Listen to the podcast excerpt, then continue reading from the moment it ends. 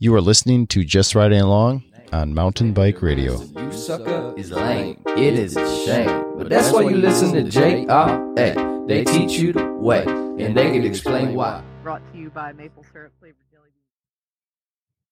Hello, and welcome to the sixth episode of Just Riding Along in the year twenty eighteen. Tonight, I'm going to start with a rant. Surprise, surprise.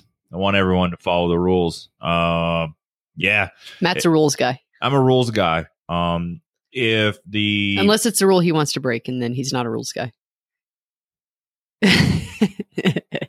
No, continue. That's not true.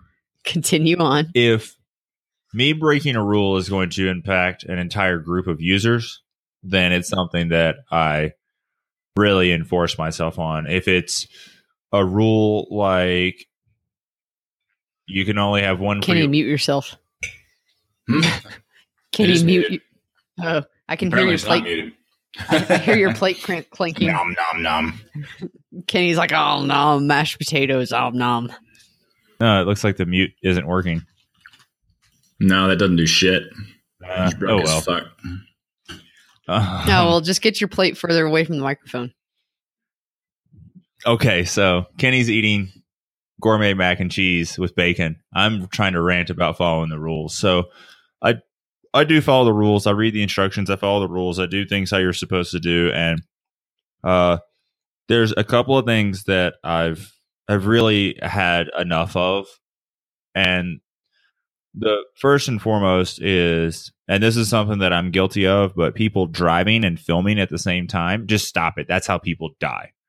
I was almost killed by someone. Like, it, literally, someone could have killed me if they had not half of a second sooner seen me and hit the brakes on their car.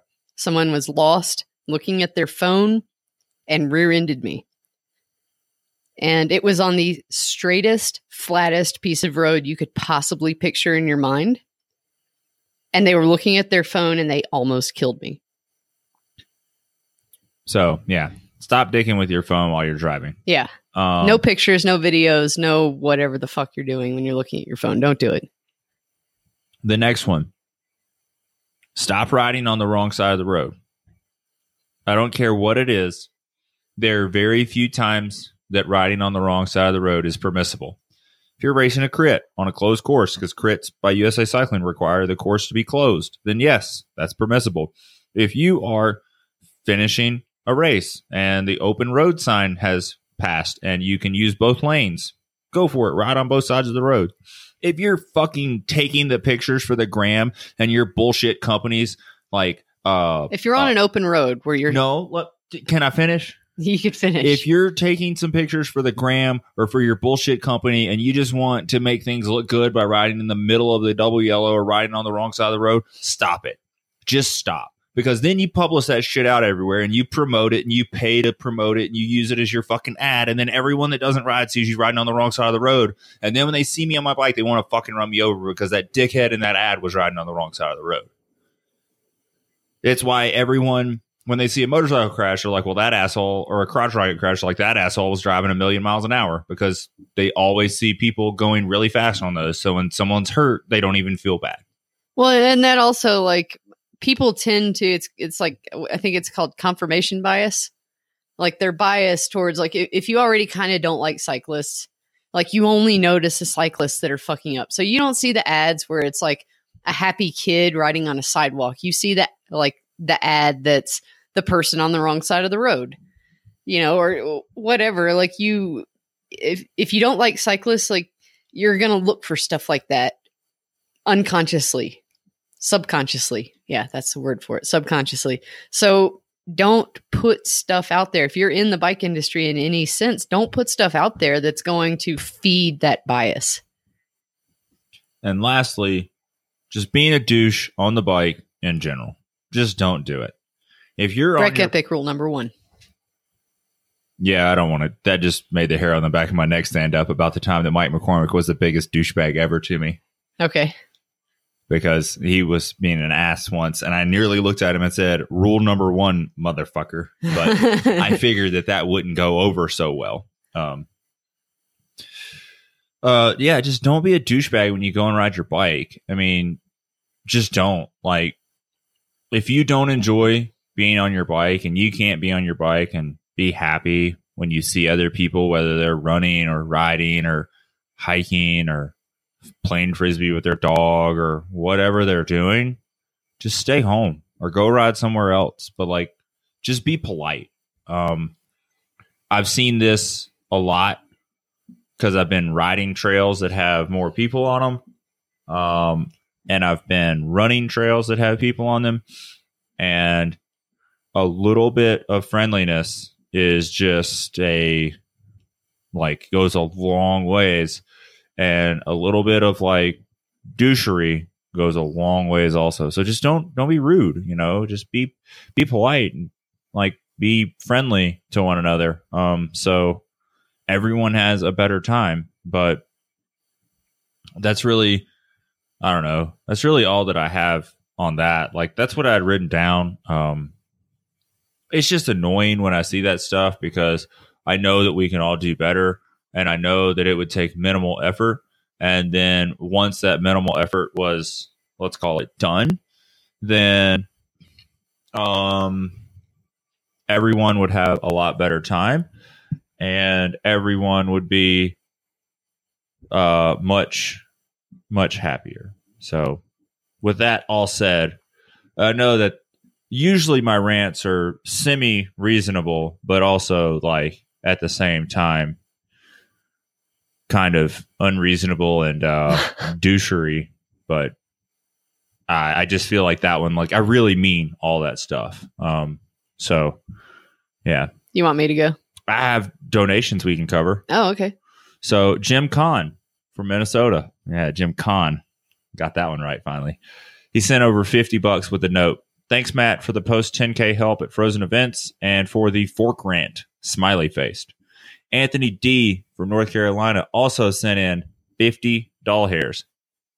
Jared F. from California, twenty-five doll hairs. Bradford H. from Massachusetts, who's a serial giver, sent over twenty-five dollars with a note. Matt's such a dick. I hope to see video of him freezing his ass off sleeping at high elevation. Damn.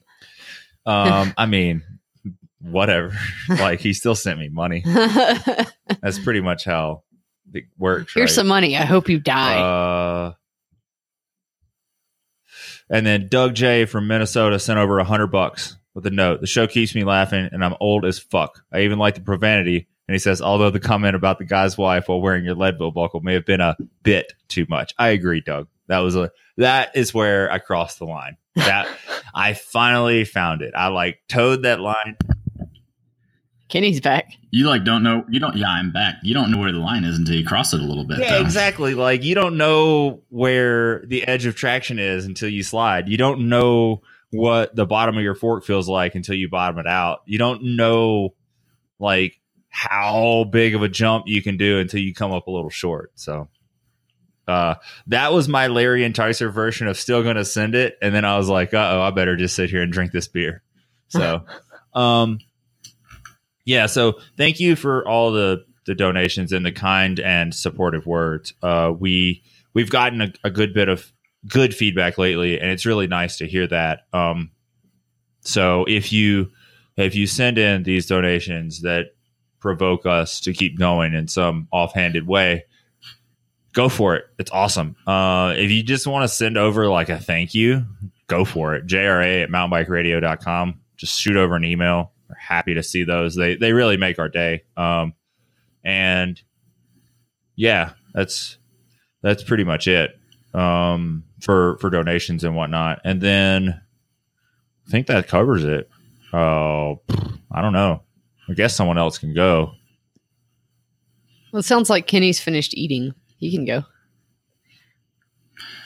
Uh, I got all kinds of shit, actually. What you been doing? So, yeah, I did another trip down south. It was uh, pretty good times. I rode a new trail that I hadn't ridden before called Gooseberry Mesa. So, again, if anyone's got a chance to do Saint George area, just so much good stuff. It's ridiculous. This one is kind of in like the Hurricane uh, area. And yeah, it's awesome. You got to kind of drive a little bit out of your way to get to the proper trailhead for it.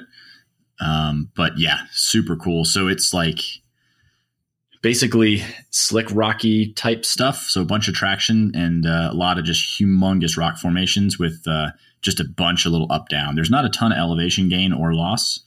It's a nice little loop, and it's probably, I don't know, just a couple hundred feet maybe, but it's really techie, and it's just explosive power. Like every ten seconds, you got to explode over something. It's awesome.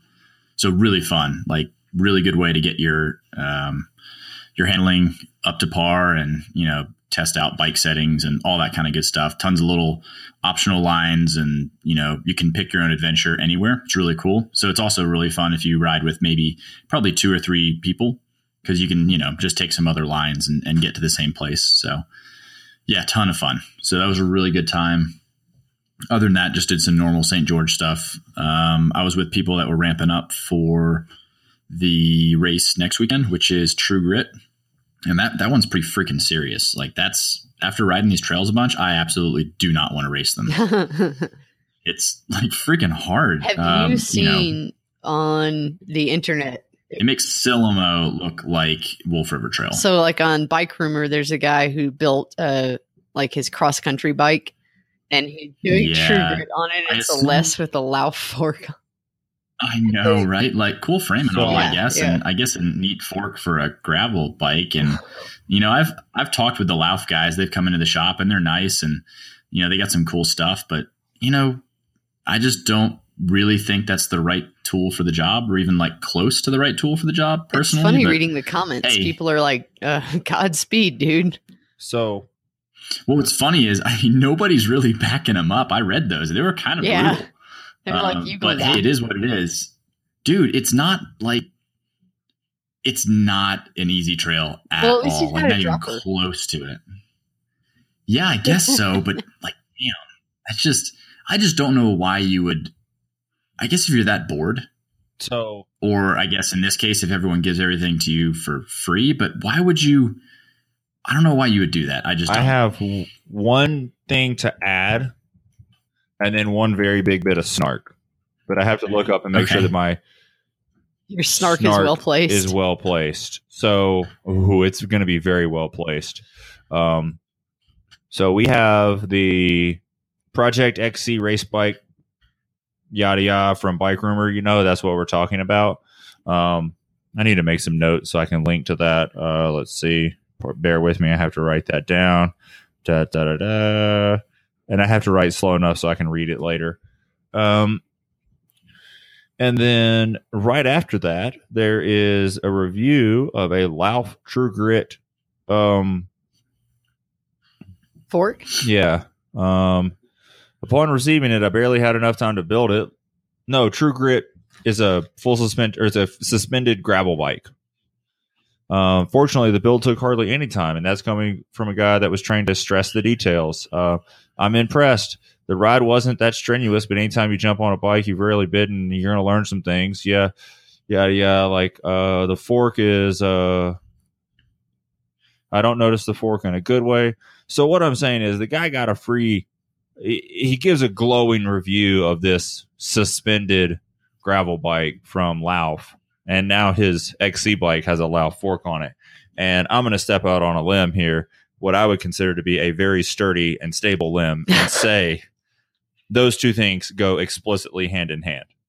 Um, and then if you go up just a little bit further, Bike Rumor says suspension tech. How does undamped suspension work? Say in a fork. Oh, my God. And really? Here's going to be a huge explanation of how and why does undamped suspension work. Um, and why it's so good. And there's all these breakdowns and showing the I F P issues and all this stuff. And uh, so some dude at Bike Rumor got two Lauf. Well, wait, got a Lauf gravel bike, a Lauf fork for his mountain bike, an entry into a Lauf sponsored race. And now they put out an article about why an undamped suspension fork is like all the highs of an undamped suspension fork. And pretty much it's saying that if you're riding over faster, smaller obstacles, that rebound doesn't have time to function. So, uh, so if you're on a road, yeah. Um, so they're saying, wait, what are they saying? I, I missed that. So they're that saying rebound that can't keep up in the because, traditional because system. it moves. Because it moves so little, they're saying that the since it's practically undamped and the travel is so little that it doesn't matter. Is, is that basically uh, what they're saying? They, when riding faster over smaller obstacles, the rider will have cleared the obstacle before the suspension rebounds under you. Essentially, what happens is the more massive rider and bike combo remains in a constant position while the wheel under you is free to move up and down. A rigid fork would bounce up and down and transmit every impact to the rider, but something like a leaf spring, Lauf fork, can better keep the wheel in contact with the ground and grip control. Uh, their undamped suspension really shines because the carbon leaf springs, their forks have no friction, so they act faster than any fork we know of, and the energy goes into the system during the hit, and it is not lost via damping. So, um, yeah, that's what suspension is supposed to do, though, is displace energy. So... Look, people, this is why you get your bike news from Just Riding Along. On a damped fork, you would end up closer to the ground after the hit. Even though the, the damping ate energy, you would end up going deeper into the travel. Since the fork would not rebound fully as the damping would steal some of the energy that went into it. That's not uh, how... It sounds like someone reviewing the first suspension fork ever made. Yeah, that's a that's a yeah, bummer. So, uh, I mean, I guess some of that would hold true if your suspension fork was either A, broke as shit, or B, set up unbelievably poorly. So, I don't know. That's pretty dumb, and that's the problem. You know, when you are paid to review stuff, like this is what happens. So it's not a like. I'm glad Bike Rumor exists. I really do, like, because it's all in one place. I get it. You know, the guy's built a brand. Um, people send him stuff. Like, I understand that, but. If you really want to know how something is, like if you just want news, like, oh, shit, the new Eagle wireless is out. That's probably a good place to get it. But if you want actual, like anything that's constructive, um, you need to look elsewhere. I mean, basically, like the only thing we've ever gotten for review was, well, so like Kenny had like five episodes of ranting about SRAM brakes, and I got some brakes to use to make to like be like, hey, look, I use these, and they, I mean. They don't, they're far from sucky. Like they're, they're my new favorite brake. They're like, I, I was riding X T Rs and these are the Guide Ultimates and, um, I like them way better. They have more power. I don't feel like I, I outrode the X T Rs once, and that can, that, that probably won't happen if you're like someplace that doesn't have twenty minute long descents, but you know, like I, you know, I just like them way better. They're, they're strong. And they're, they work. And, you know, the problems that Kenny was ranting about don't exist anymore, or they're being fixed. So. Yeah. So. But that's the difference though. Like we, we were like, ah, these fucking suck. And the company's like, here, no, they don't, try them. And I can't say that they suck because I, they didn't suck. But so that was my, I just got really giddy because like when I went to see if the True Grit like gravel bike got a good review, I found even more stuff preaching the, you know, dampless suspension, the dampless suspension, but um, dampless. It's not moist. Ooh, the not moist suspension systems. There we go. Cause there's no sauce in there.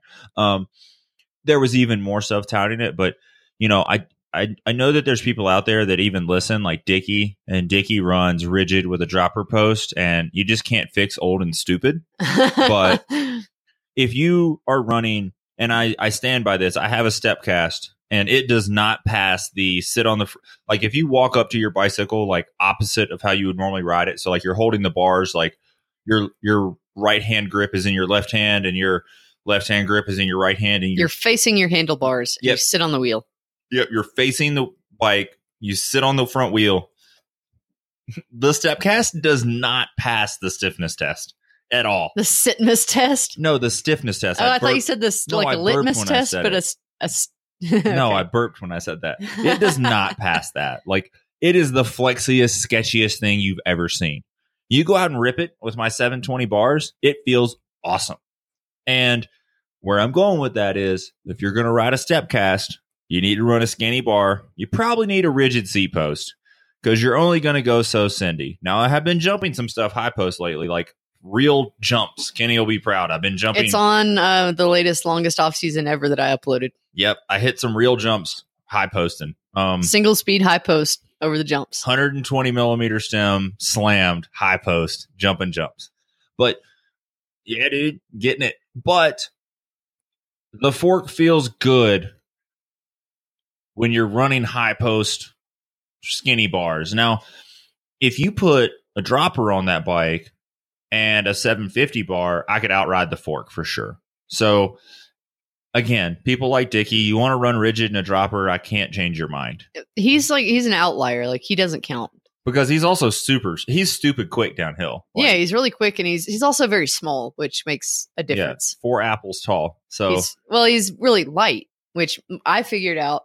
That was like my aha kind of moment when I hear like people bigger than me, or bigger than all of us, all three of us, talking about like how they didn't like a fork or a frame or whatever. Like when I put bike packing stuff on my one nine with a S I D World Cup, I had never really noticed. Like, it's like, well, yeah, it's, it doesn't ride like a pike, but it's okay. Like in that situation, like Matt was saying, like if you're cross country racing and you're high post, like it, it works. Like it, it does that job really well. But when I loaded it with like twenty or thirty pounds worth of stuff and basically made myself, you know, I don't know, American sized. Yeah. Like one hundred seventy pounds or one hundred sixty pounds or one hundred seventy pounds instead of one hundred forty, you know, like it rode way different. Like the, it felt like if I turned, if the, the wheel was in like some chundry stuff and I turned it, like it didn't turn very well. Like I could feel that flex. And so I was like, oh, okay. I, I get what people are bitching about now when they say they don't like that fork. But yeah, you're going to, a dropper post and a Lauf just don't go together. If you need a dropper post, you need a Fox thirty-four. Well, you know, I, I feel like, I, I you know, I'm going to disagree with you there, because I think there are some people that a dropper post is going to increase their descending confidence. Like maybe they're just a super rock star uphill, and that's going to keep them in the same, like if you're a, in a cross country race and some people are good descenders and some people aren't, um, you know, if you're in the, like the lead group going uphill, and then you turn and you start just railing down some single track and you're not that good at descending, like you need a little bit of extra, just some confidence. Like I think the dropper post could help there. Like that's, you know, it, it, I think it can help make up a little bit. You know, if you need a little help with that, um, you know, in your cross country races, I, I don't think that it's wrong to have like your cross country bike with a dropper if that's really helpful to you. I was kind of in the opposite situation, but I don't have to go into that. I don't want to sound cocky. So don't do it. And the fork could just snap off yeah. like that guy's no, doing Tour de Vibe. Super so long tangent that. there about uh, True Grit, but basically, I was just yeah, kind of decompressing my week. Oh yeah, you went to that place where the guy's going to ride the bike with the Lauf. There you go. Okay. There you go. So anyway, uh, for those interested or want to follow it or whatever, uh, or have maybe heard it mentioned, you know, because it's on Bike Rumor and et cetera, uh, that's what True Grit is. It's in Saint George, and it rides like all the rowdy trails for the most part in Saint George. So that's pretty cool. Um, yeah, really, really gnarly, like super big respect. Um, again, doing some other, I would call, you know, moderately techie endurance kind of stuff. I couldn't imagine doing this one. So definitely prop to people who have like, uh, finished it, and especially people who have done it in like crazy fast times. It doesn't make any sense to me, because dang, like it is, it's cool because it's a very, it truly is a uh, one of the best mixes I've seen of just needing ridiculous fitness and having ridiculous bike handling skills. Like there's no way to really fake uh, bike handling skills at this place. Like it's just, you either have it or you don't. So yeah, pretty impressive there. Uh, what else is going on? Some funny stuff. Uh, throw one quick aside in for that. What's that? Or a finishing. So, uh, Tom Parsons from Dirtwire T V is covering True Grit Epic. So if you want to see like a recap of the gnarliness, follow along. It'll be up on YouTube probably next week. Awesome. Uh, so kind of a funny thing and random. So Shimano, the new X T R rotors, I don't know what the model number is, but the brand new like awesome Ice Tech X T R rotors, uh, no matter what size you get, they still come factory with the cassette style uh, lock ring tool deal that only fits on a quick release. Like, what the fuck are you doing, Shimano? Who in the world is going to buy that and put that on a quick release bike? I mean, especially like one hundred eighty millimeter rotor. with a Q R only adapter. Anyway, that's just ridiculous. So it just means the customer has to go out and buy a proper external bearing Shimano bottom bracket tool style one that actually fits over a fifteen mil axle. And but what I don't understand either is the bigger version fits on both axles. So why wouldn't you just package the one in there that fits on everything? So there's my little. Well, the last thing of that is they're both Shimano tools. Well, yeah, they're both exactly like what the what the fuck are you doing, Shimano? I don't understand sometimes at all. They are really slow to market with stuff, which is a bummer. I mean, I'm glad they dial stuff, but damn, and then they do stuff like that. What are you? What was the meeting that was had there that they decided that that was okay? I don't get it. So there you go. So if anybody uh, happens, you know, you go buy some baller new wheels, like you go get some N V, uh, some N V five twenty-fives that are center lock only D T hubs. And you're like, oh, okay, I'll make the best of this. I'll go buy some ballin' Shimano center lock rotors. Yeah, you're fucked. Someone at Shimano bought like a million of those. And now they're like, shit, we got to keep sending these out until we're out of them. That's probably the other thing. Yeah, they got like way too many of them made and they're just trying to like sneak them out. So, like someone sneezed placing the order and like held down the zero too long. Yeah, like they put one too many zeros in the order. Oh, yep. And uh, just some other random stuff because I don't like to, you know, keep stuff secret or not talk about stuff if it's, you know, negative or whatever. Uh, I got a Wolf Tooth ring that flat out did not work. And I was kind of bummed about that. Oops. What did uh, they say? They fixed it, but, you know, I mean, I'll just tell everybody how it is. I bought a direct mount Race Face ring, uh, like through the shop, through Quality. And, uh, yeah, it sat around for a week or two before I got a chance to, like, you know, do the project of. Wait, you just said you just said Race Face. Do you mean Wolf It's tooth? A Race Face direct mount ring, like for a Race Face oh. uh, next crank, but it's a Wolf Tooth ring. Okay. So it's a, a cinch. cinch. Yeah, that, oh, that would have made more okay. sense. But okay. anyway, it sat around for a week yeah. or two before I like was going to delve in and, you know, replace my bottom bracket and fix some other crap and like, you know, replace bearings here and there and just, you know, whole drivetrain, do all that stuff. So I get to doing it and it's like a week before I'm about to go out of town and yeah, put it all together and like last step's putting that ring on there and it like flat out will not mesh with the chain, like not even close. Oh, I had a, I had a, one of the Praxis wave rings that didn't do that. They had to warranty it. All right. It was the same thing. Like I couldn't, I couldn't even adjust my shifting because when I got to like the lowest two gears, the chain would fall off. Yeah. This one was so bad that if you did like motor it on there hard enough, like if you brake torqued it and then just yeah. pulled the chain down into the ring, which you could barely even do that. Yeah. It would chain suck so badly. It would just like, the chain would just keep rotating around that ring. It would probably wrap around ten times and then blow everything up. So yeah, was, like that's yeah. Mine was mine was almost. I that was bad. super bummed about that because it wasn't like a little bit of a tolerance issue. This thing was like machined over a millimeter wrong, probably, which is a huge amount. So kind of bummed on that. And then you know I told him about it on Monday or Tuesday, and I explicitly said like, and I did a bunch of footwork too, like take a damn video, and you know it just takes time to get all that stuff done, and you know just assuring them that I'm not a yeah. You can describe to them exactly what your problem is, and they're like, could you send yeah, a video? Yeah, and it's all that, that stuff, and it's like, well, you know, uh, maybe it's your chain. I'm like, dude, it's a brand new X X one chain. It's not my chain. Come on. Anyway. You know, if you just use the one of the SRAM, um, you know, like the Eagle version two narrow wide chain rings, they work real well. I don't think they make one for a race face uh, crank, but I could be wrong. No, probably not. So... Anyway, I was just kind of bummed about that. I mean, it happens. Stuff happens. I get it. Um, but what bummed me out even more is I like specifically asked like, hey, is there any way I can get this here by Friday? Because I'm leaving good to go out of town. And he's like, yeah, no problem. And it showed up on Monday. So anyway, yeah. kind of a there's there's my dig on Wolf Tooth. People fuck up. I get it. Stuff happens. But, um, you know, it just sucks. It is what it is. And, you know, just the extra time I had to take, you know, is an extra two hours of my life that I wasted at least of putting rings on and off again and all that kind of crap and like back and forth and responding to emails and taking videos and uploading them to YouTube and just just a pain in the ass. So anyway, just, yeah. just a bummer. I mean, Wolf Tooth has helped us out in the past for sure. And like I still love their stuff and that's why I still run it. But their you know, dropper lever is the best. Yeah, they make a lot of really good and stuff. I, they were really responsive, I I even, and they were super nice, without a doubt. But anyway, just letting people know shit happens, uh, and that was my experience. So they were nice, but yeah, just a humongous waste of my time. I think I even like ragged on their dropper lever once, saying that it was more complicated than it needed to be. Yeah, but then but then Fox came out with a really shitty dropper lever, and I'm, I just now I'm just like.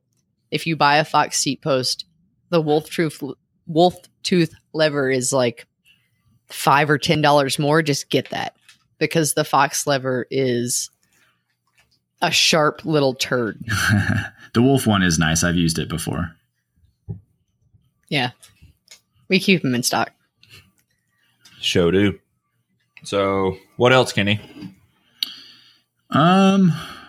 Trying to think if there's anything else cool that's happened. I know there's like two or three things that I was that like I tried to put a a reminder for myself, but uh, I, I can't remember what they are now. So I'm sure I'll remember them here in a few minutes. So do we have uh, questions? I know we got a couple of emails. Or Andrea, hold on, do you want to go? There's, there's yeah. Um. So I put up a newest, longest off season ever video today on the Mountain Bike Radio YouTube channel.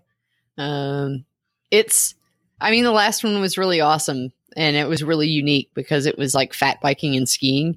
This one just kind of like, I don't know. I feel like every time you see someone posting about themselves on the internet, like they only post stuff like the fat bike and skiing thing.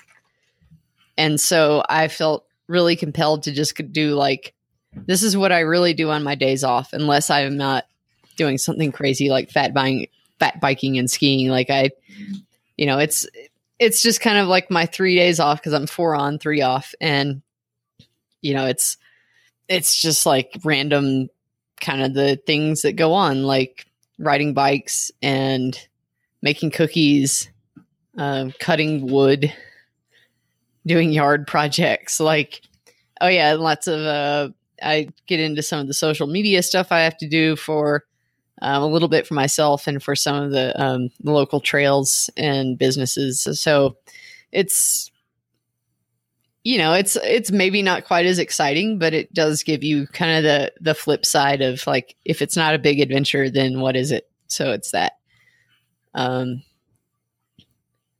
I don't know. That's kind of the only thing I've done. Like you, if you want to know like what I've done in the last week, go and look, because that was my last weekend. Like I've trained a bunch the last three days.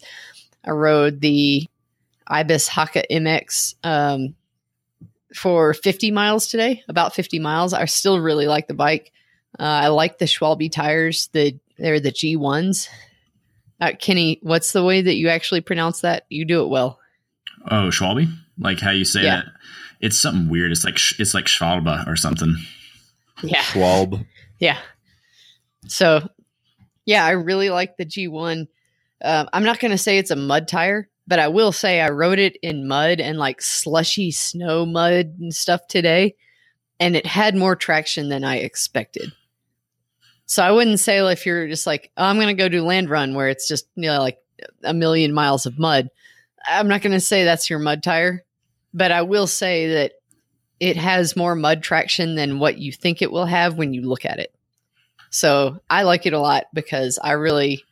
Um, I'm happy that it's, you know, it's relatively fast rolling on the road, and yeah, it's, that seems like a good tire. Uh, I haven't had it around a ton of sharp stuff, but I mean, I have a little bit. I've ridden it down some trails and stuff. So it's, it's been good so far. I like it. Um, should I talk about the checkpoint? Cause I wanted to talk about new shit we probably hate, even though we don't really haven't decided if we hate it or not. But since I was talking about gravel bikes. I mean, you're an adult. So Trek released their checkpoint this uh, this week. It's an I S O speed decoupled in the back. Uh, their gravel bike fits up to forty-five C tires. Um, it, I mean, it's it slots right in with most of the other gravel bikes out there. Like if you compare it to the Haka and you compare it to like the, um, the Specialized Diverge. The only thing that I think is really weird about it is the reach is really long. Like the reach on a forty-nine centimeter checkpoint is the same as my fifty-three centimeter Ibis. And that's even like, if you look at the Specialized Diverge, um, the reach for their fifty-two centimeter bike is, I have it pulled up here, um, thirty-six point seven. So like thirty-seven, like right in line pretty much with like my fifty-three, like, but then the, like the fifty-two centimeter checkpoint has a reach of almost thirty-eight centimeters. So like a full centimeter, like a centimeter longer almost. So it's, I, other than that, like, I mean, it's just, it's another gravel bike. And if you like treks, and the I S O speed thing is cool. I had it on my Boon. Um, and it makes it ride a little bit more like a titanium frame. If you've ever ridden one of those, um, if you're on a tie bike now and you're like, hey, I want something a little lighter, I would definitely recommend going with an I S O speed bike, because it feels very similar to the kind of vibration dampening that you get from a tie bike. Um, yeah, it's there. It's another drop bar mountain bike out there. Maybe so, you should just buy a mountain bike. So, um, it does have bigger clearance than the Haka. Like the Haka, they say it's, um, uh, they say forty C tires, and it does the t- whatever twenty-seven point five by two point two. Um, the checkpoint, they do say you it's spec'd for not twenty-seven point five tires. They're like this, it's not recommended that you do that, and they don't offer it in twenty-seven point five, like Road Plus is the new newfangled, like what all the kids are calling it. Um, term. So, uh, it's, you know, I thought that was kind of interesting. Uh, I don't know if maybe they just wanted to cut down on manufacturing costs or what, but you know, they're saying don't, you know, it's not made for that. I'm sure it could do that, but you know, they won't even say like what size tire will fit in there. I'm sure within like a month or two, if you look at like the Riding Gravel forum, someone's going to put twenty-seven point five tires on there. They're going to tell you what, how large of a tire you can put on it. So real quick, um, I don't understand your complaint about the Ibis or about the checkpoint. It's just too long. Yeah, it's like it's all the sizes are like the reach is like one size bigger than any other gravel bike out there. No, not all the sizes. So does it have maybe I'm just throwing something well, out there. At, does it have? I only maybe, look at sizes my like my size. Does it have like a slightly slacker head tube angle and they're trying to make it handle better by running, say, a ten cent or ten millimeter shorter stem? Well, it's, the other it's comparable is you're on the toe overlap end. I am on the toe overlap end. So you said that the like it's their forty-nine centimeter has a reach of three seventy-three. Yeah, that's what my fifty-three centimeter Ibis has. Yeah, but the forty-nine centimeter Ibis has a reach of three seventy. Yeah. So it's barely small. It's not smaller. Um, and then when you look at the big end, the Ibis is a four oh six reach, and the checkpoint is a three ninety-seven, and those are both claimed sixty-one centimeters.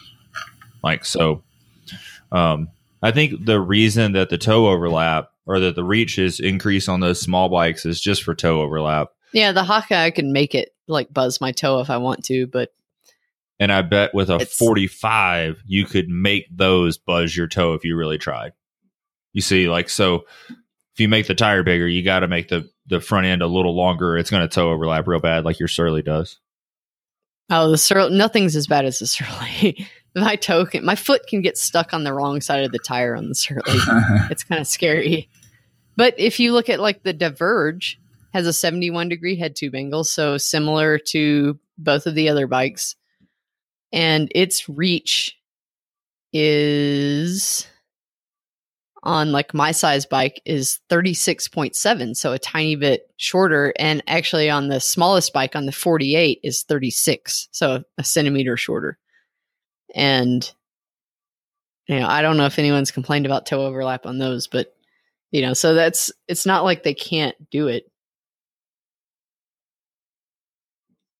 We don't have to argue about it. I'm just, I'm just saying like, that's the only thing that stuck out. Like if you, if you look at the spec for a, you know, the, the, uh, the new checkpoint, that's kind of the only thing that sticks out that, and, uh, I really wish, like, they do Shimano on everything at Trek, unless you're at like the super high end build of some of their road bikes, but not this one. And they're all like Shimano two by.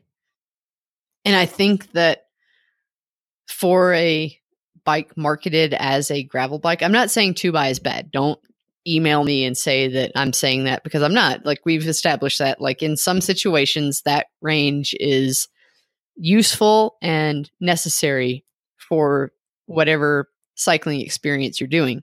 But for like the gravel thing, like, and I noticed this today, I was kind of paying attention to it. So I've got one by with a ten forty-two on my Ibis, and I use the entire cassette.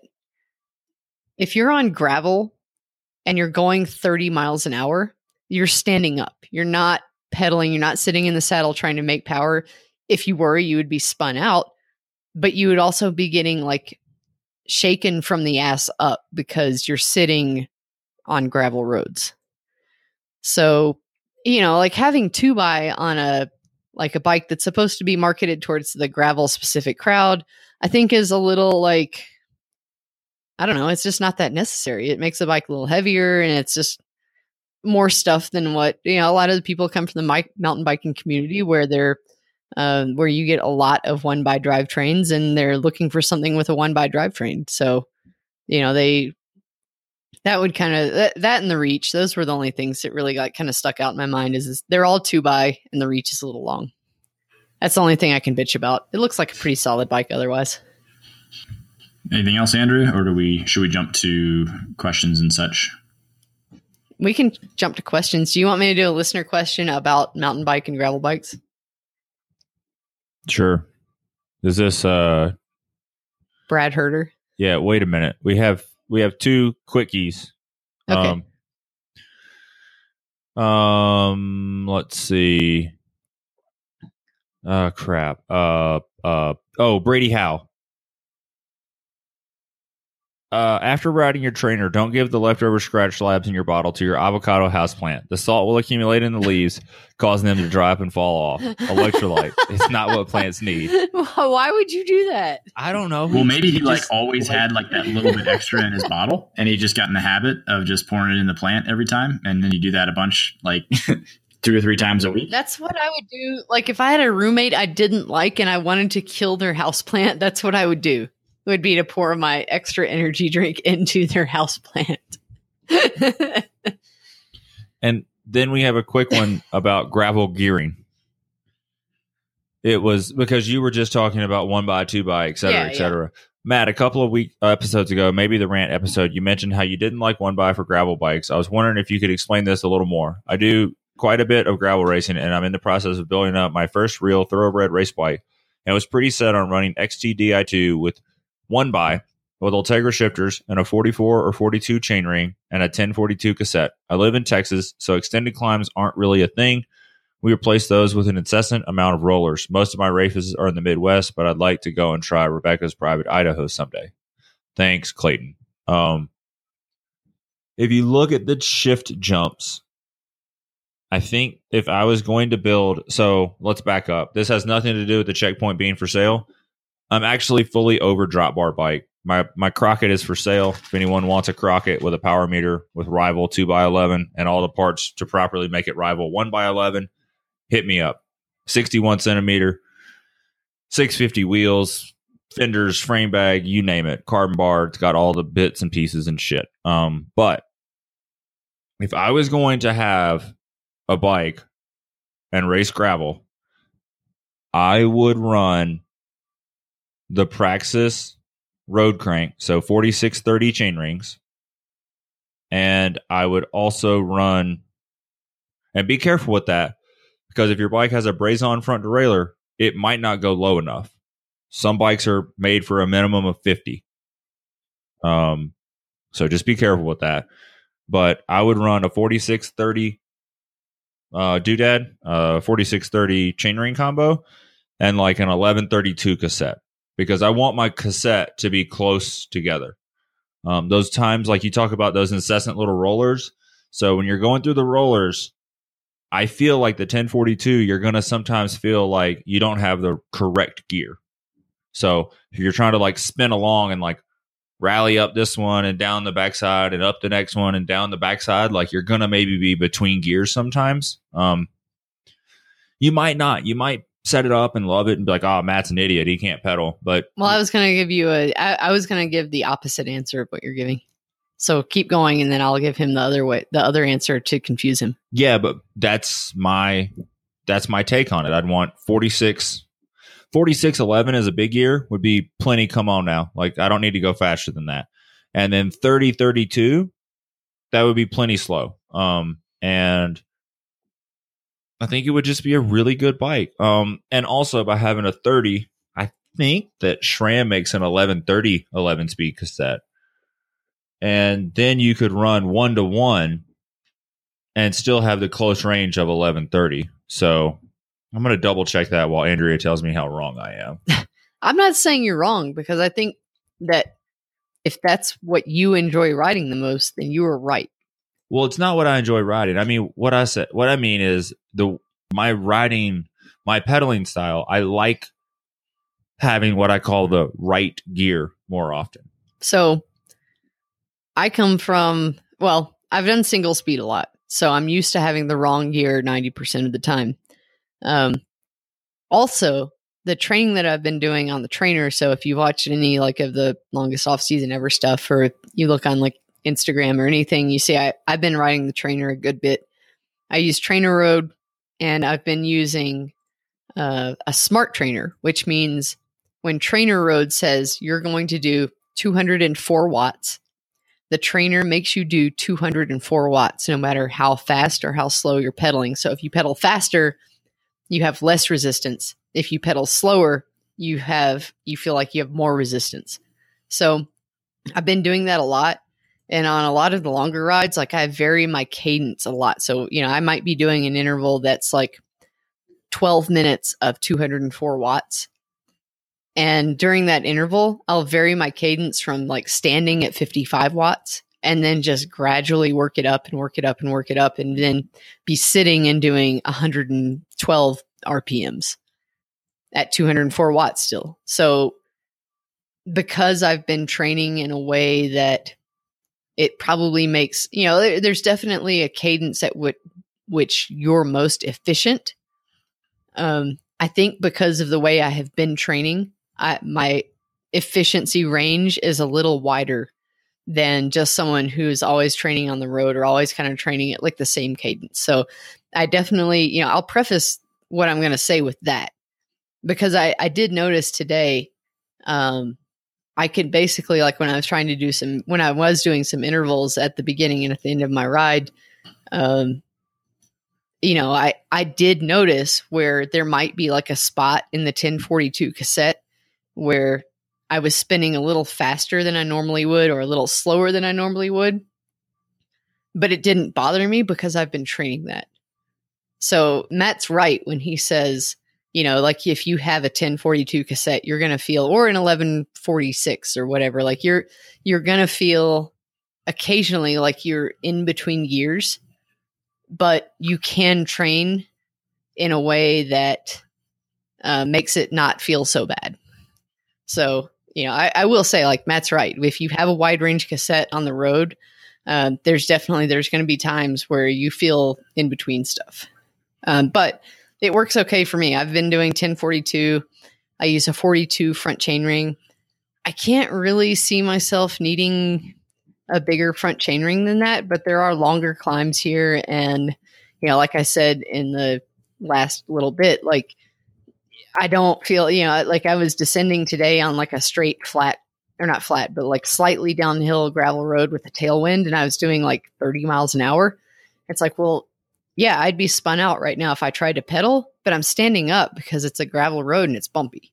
So I wasn't, it didn't bother me that I had the ten forty-two. Like, it, I don't know, maybe if it was like a paved road, I might've been sitting and trying to pedal and I might've been spun out and annoyed at it, but it, it didn't bother me because it was a situation where I wasn't trying to pedal. So yeah, I mean, it's, it really depends on you. That's, that's all I'm going to say. Like, I, I'm happy with my setup, and Matt wasn't, and it doesn't mean Matt's wrong. It just means that I've trained differently and I have a higher tolerance of being a little out of my favorite cadence range. And one other thing to add before anyone emails me and is like, forty-two, ten forty-two has the same range as forty-six thirty, eleven thirty. Not talking about range. Don't come at me with that smart ass bullshit. I ain't got time for that. I'm not talking about range. I'm talking about gear steps, and I don't like them big. I like them little. Mm-hmm. And Shimano and SRAM both make eleven thirty cassettes. SRAM does it in a red. Shimano does it in an Ultegra and a Durace. So there you go, Clayton. If it were my bike, I would put that Praxis crank, an Ultegra D I two with a long cage on it, and go rip it.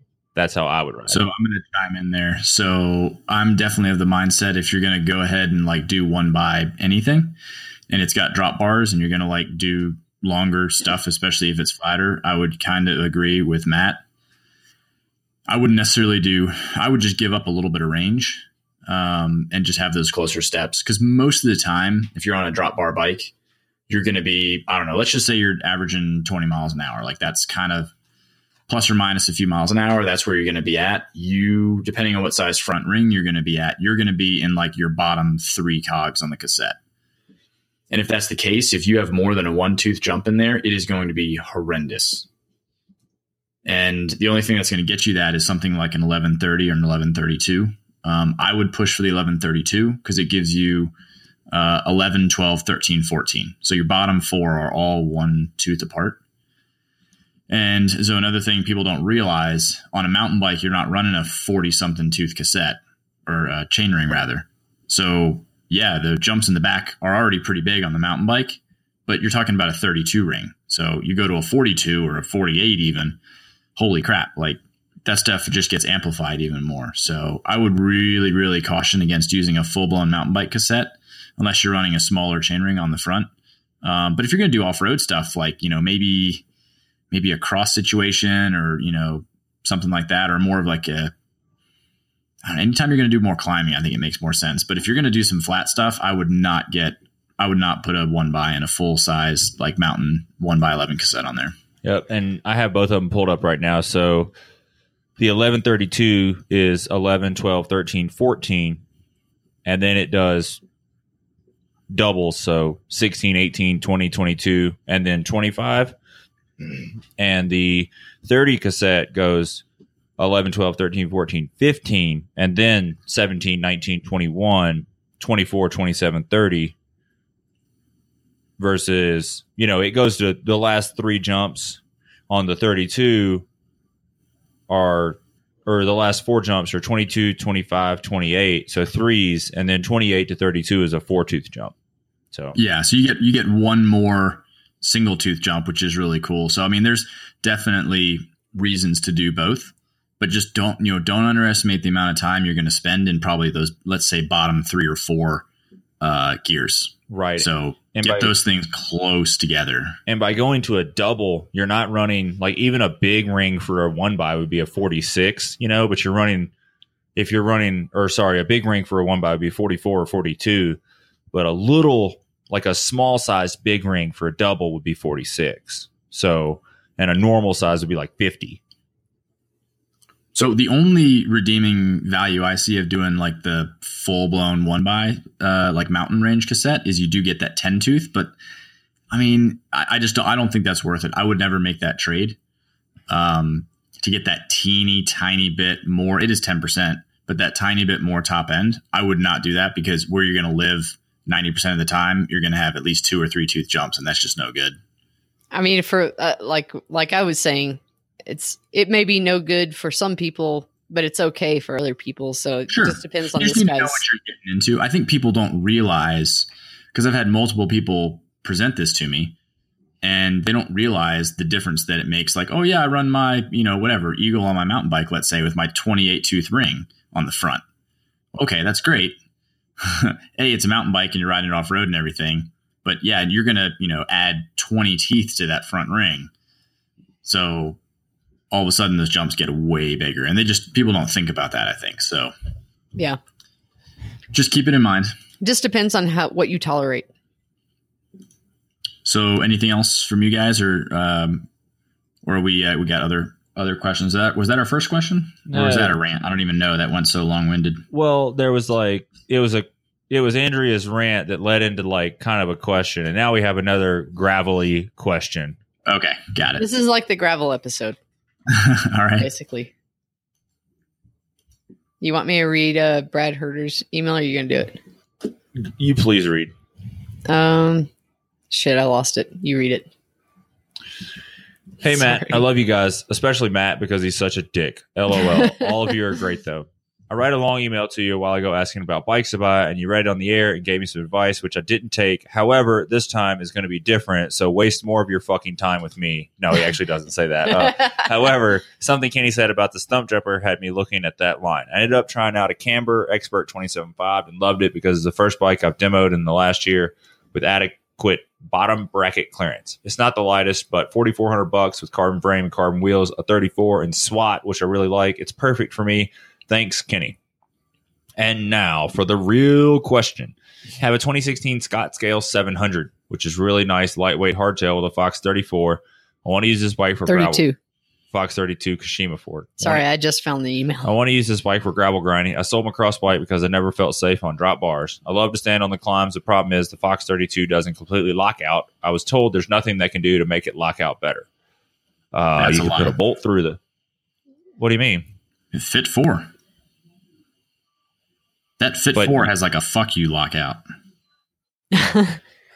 Maybe Brad's a bigger person. No, I, so, I would bet money that it's got like a grip damper, or maybe it's an older thirty-two.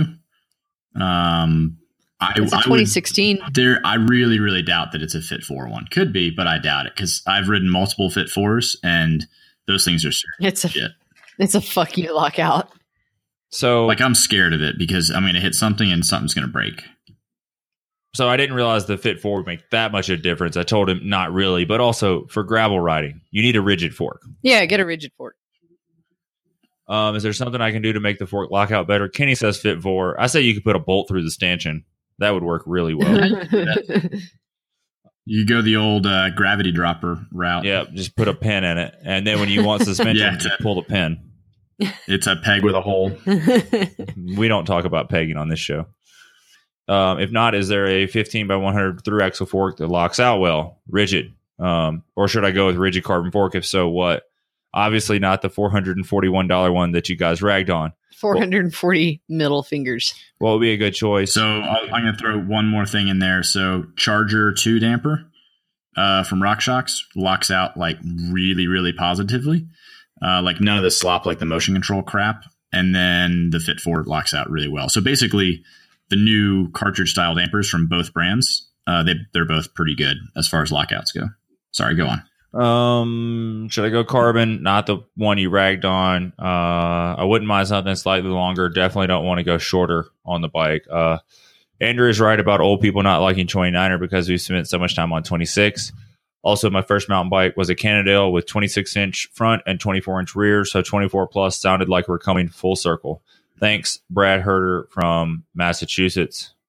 He lives in Maine and Brevard. He's retired and he moves with the seasons. Hell oh, yeah, Brad. Damn, dude. Fucking getting it. Yeah. Worked hard and now you're like, fuck everybody. I'm tired of being cold. So. I think a rigid fork would be um, a wonderful idea. Get whatever is compatible with your front wheel. I'm assuming it's a through axle one hundred yeah, millimeters. He just, he just said that fifteen by one hundred. Oh, sorry. I missed the fifteen part in my head. I was eating butterscotch morsels. They clouded my brain a little bit. You could also just completely fill up your uh, damper side with oil and you could hydrolock the fork. That'll work pretty good too. Yeah. Yeah. You could, you could do that too. Hydrolock your fork. If you, you know, if you want the cheap route. Um, it may never really work. It, it well, it won't work as a regular suspension fork. Like that's just how you make a rigid fork out of a suspension fork. Man, that'll be a good experiment. Does it does it make more sense to do that on the air spring side or the damper side? Probably the air spring side. What weight oil would you use, or would you just yeah. put some water in it? Oh, you need to use. I mean, you could use you could use uh, you know, some maple Don't syrup. Don't waste it. Come on. Yeah. No, I think the maple syrup's too expensive. How would we do this? So. Nuggets. I guess what you would do is you would put It'd be a lot easier if you had a dual air fork, and then you could like gravity bleed maple syrup into it. Uh, yeah, I actually don't know what's going to happen. If you've got one of these modern forks that has the little air bypass valve thingy that fills up the negative, and then you fill up the positive with oil, I don't know what happens. I think we're just going to have to try that. Maybe I'll get one of the guys at work to uh, try that next week, and I can report back. What's the best way I bet, to I bet make one of the your SRAM, uh, suspension Yeah, one of the SRAM tech guys um, should email us back once they listen to this. Vance. Yeah, Nate. No, Vance. Vance works in suspension. Come on, man. Yeah, I don't think it's in their best interest to send us info on how to break their shit. I wonder if you could take the Schrader valve out. But this is no. going to make them think about it, and they're going to like want to. They're going to do it. Like they're going to take a hosed ass fork that they have in the shop, and they're going to be like, "All right, let's do this shit." All right, so hear me out. You need, um, you know, on Magura brakes, you bleed them with a. You use like a syringe as an uh, an auxiliary like r- reservoir. Yeah. You need a you, you would take the Schrader valve out, right? Uh-huh. Of the the the top of the fork, and you would start funneling ten weight oil in. I just say ten weight because it's what came to mind. No, no, zero W thirty. You need something really light, and then wouldn't you fully bottom the fork out, and that would open the bypass valve and let oil pour in. And then you would fully extend the fork and repeat that a few times to bleed the negative chamber, because the air would keep running to the top, and then you would cycle it again, and it would go through I that would burp just, valve. I would just overfill the damper. No, honestly. Hear me. There's just so many cool things to explore. Like what happens? Like when you first fill up the positive chamber with oil and then cycle it, like what happens? What does it feel like? I don't know. So I, I need to try all this stuff for sure. You've, You piqued my Danny's interest. Like, swapping this warranty chainring was a pain in the ass. Hold on, let me fill this fork up with thirty dollars worth of oil. Hell yeah. One's what you. There's a big difference between what you had to do and what you want to do, though, right? There you go. I did not want to have to redo all the work on my bike to make it work for the weekend. Do you guys not stock those chainrings? Not in my baby size. Your baby size. You'd have like one. Yeah, I probably should. Um, yeah, I run a twenty-eight. That's, that's fine. That's fine for living in the mountains. That's a very reasonable gear to run. Um. Oh, uh, we have another question, right? So we, we answered Brad's question. Like, yes, you should put a rigid fork on your hardtail. And uh, like he said something about um about tires in one of his other emails, but I liked when I did Dirty Kanza and I did a bunch of gravel racing. I did it on a exactly the same, like a very well similar setup to what you're doing. A, a carbon twenty-niner. I used Icon two point oh's. So it's just about the same size as a lot of the gravel tires out there. So it was really, really good. I liked it. I did well. Um, That's what I would recommend is get some kind of a fast rolling tire with some si- a mountain bike tire that's around two inches wide and has some flat protection. Maxxis Treadlite twenty-seven point five by two point one, a semi-slick with E X O protection and tubeless ready. It was designed to be a speed demon in dry conditions. Tire features a foul tread pattern in the center with a low knob height to keep rolling, show more. Uh, He's oh got God. a twenty-niner though, so does no, that come in twenty-nine? No, he doesn't. He has twenty-seven point five bike. I thought he said that was a twenty-niner. Scott Scale seven hundred. Yeah. That's not a twenty-nine. Oh, that's what? Fuck, Kenny, you sold Scott more recently. What's a, what's a seven hundred? If it has a seven in it, it's a twenty-seven point five. If it has a nine in it, it's a twenty-nine. That's what I thought. So, oh, okay. Um, I just assume everything's twenty-nine because that's the superior wheel size. He says at the bottom of the email, old guys don't like twenty-niners. Oh, well, he's wrong. So Taylor Ladine ran on the back of his bike at Old Pueblo, and I really want one for myself now for next year's. You should you should old. run that at Leadville. Uh, I might want a little bit more straight line traction, but we'll see.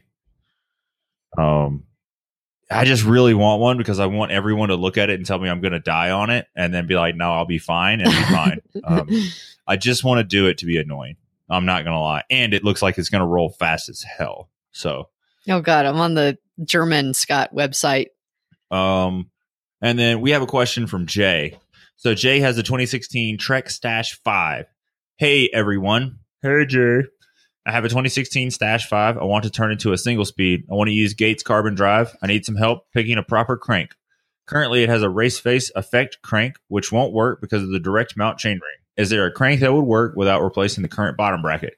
I need four bolt one oh four B C D. And what I told Jay, because I emailed him back a part number, is go to your bike shop. Get them to order you a Race Face Cinch Spider. That's what I was going to say.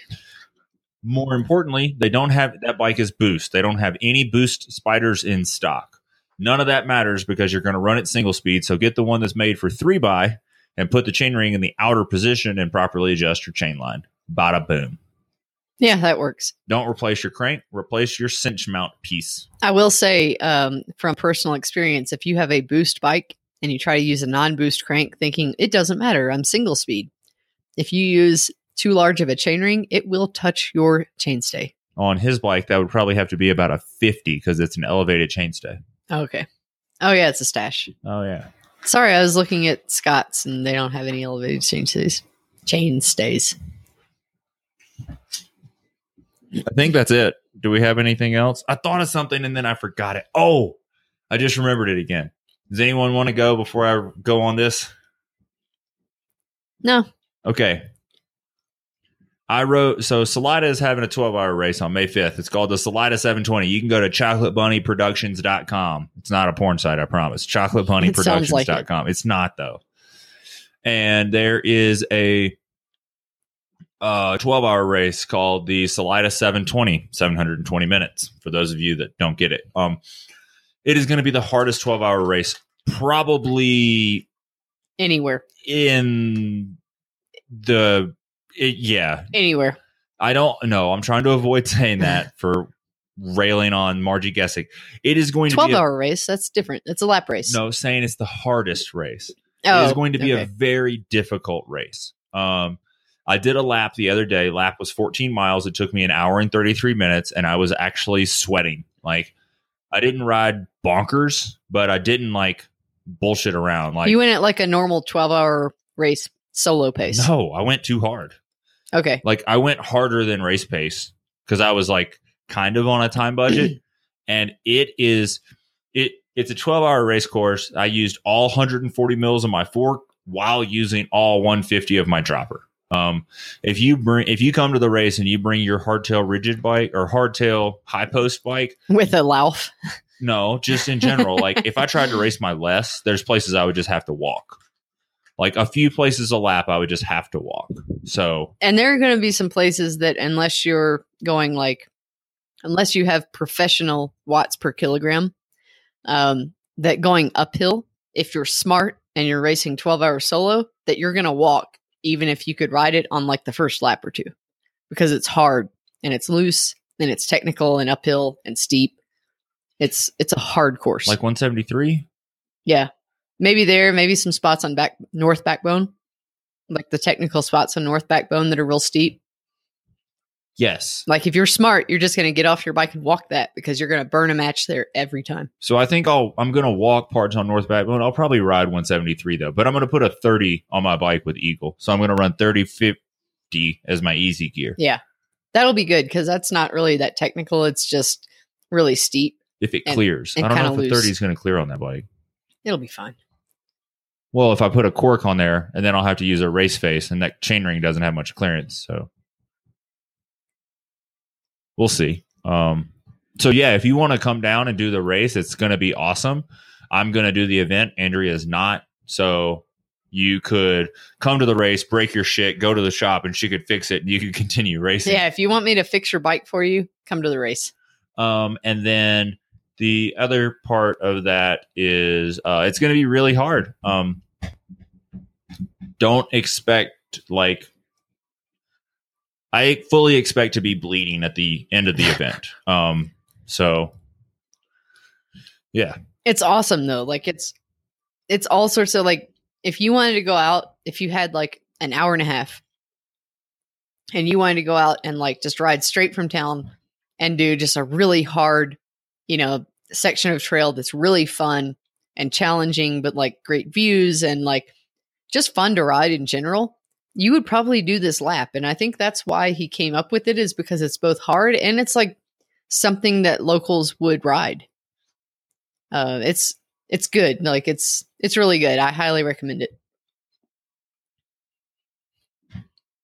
And with that, I think we've rambled as much as we can ramble in the last seventy minutes. This has been the gravel episode. Yeah. Anything else, Kenneth?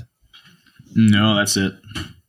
All right. So today is Wednesday. Sunday, we'll have people in town. So probably not just people. Jim. Matt's, Matt's running a half marathon. Yeah, I'm going to run a half on Saturday um, in the same trail system. So it's pretty hard half marathon also. Um And the rocks are so good. The what? The rocks. Oh, like, yeah. Like the rocky stuff, like the little rock gardens and little rocky technical spots here are just so good. Yeah, I'm really excited to race. So um, I'll be doing a half marathon on Saturday. Our friends are leaving out Monday morning. And then we'll probably record sometime that week. Um, we'll see, though. Um, also, cool news that I just found out. The Bikepacking Summit this year is in Gunnison. So... coldest valley in the world. Maybe. I don't know. I'm just excited about that. We could bike. We could bike pack to it. You could also ride the bus there. Yeah, we could ride a bus, or, or we drive. could drive there. We both have cars. We, we so. do have cars. Um, cool. I think that's. We could both drive separate cars there, just to be assholes. You could even tow another car behind your truck. Why? Just you know. I, I'm trying to close the episode, and you're turning this into like, oh gosh, that show. Kenny could drive there in the Daewoo. Oh my God! Please do, Kenny. The Daewoo is extremely uh, eco-friendly.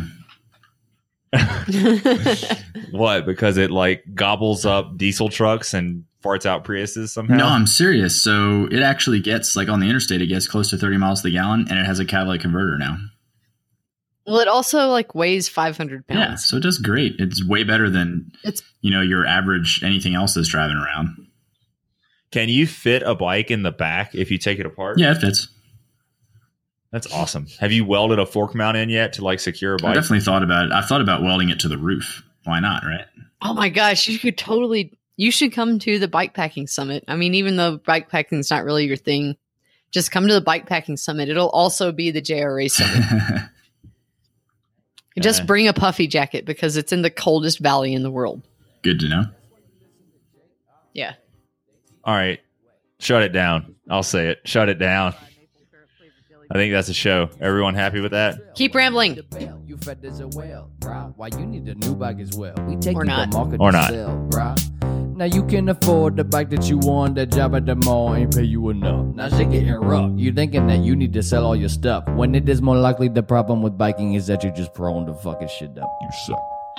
Try to get a new hit before you get a bike. Maybe get a trike with the wheelies on the side. Then you gotta get it, get it till you get it better. Maybe then you make a cheddar instead of looking like a lame ass. And if you get confused, you can ask J R A.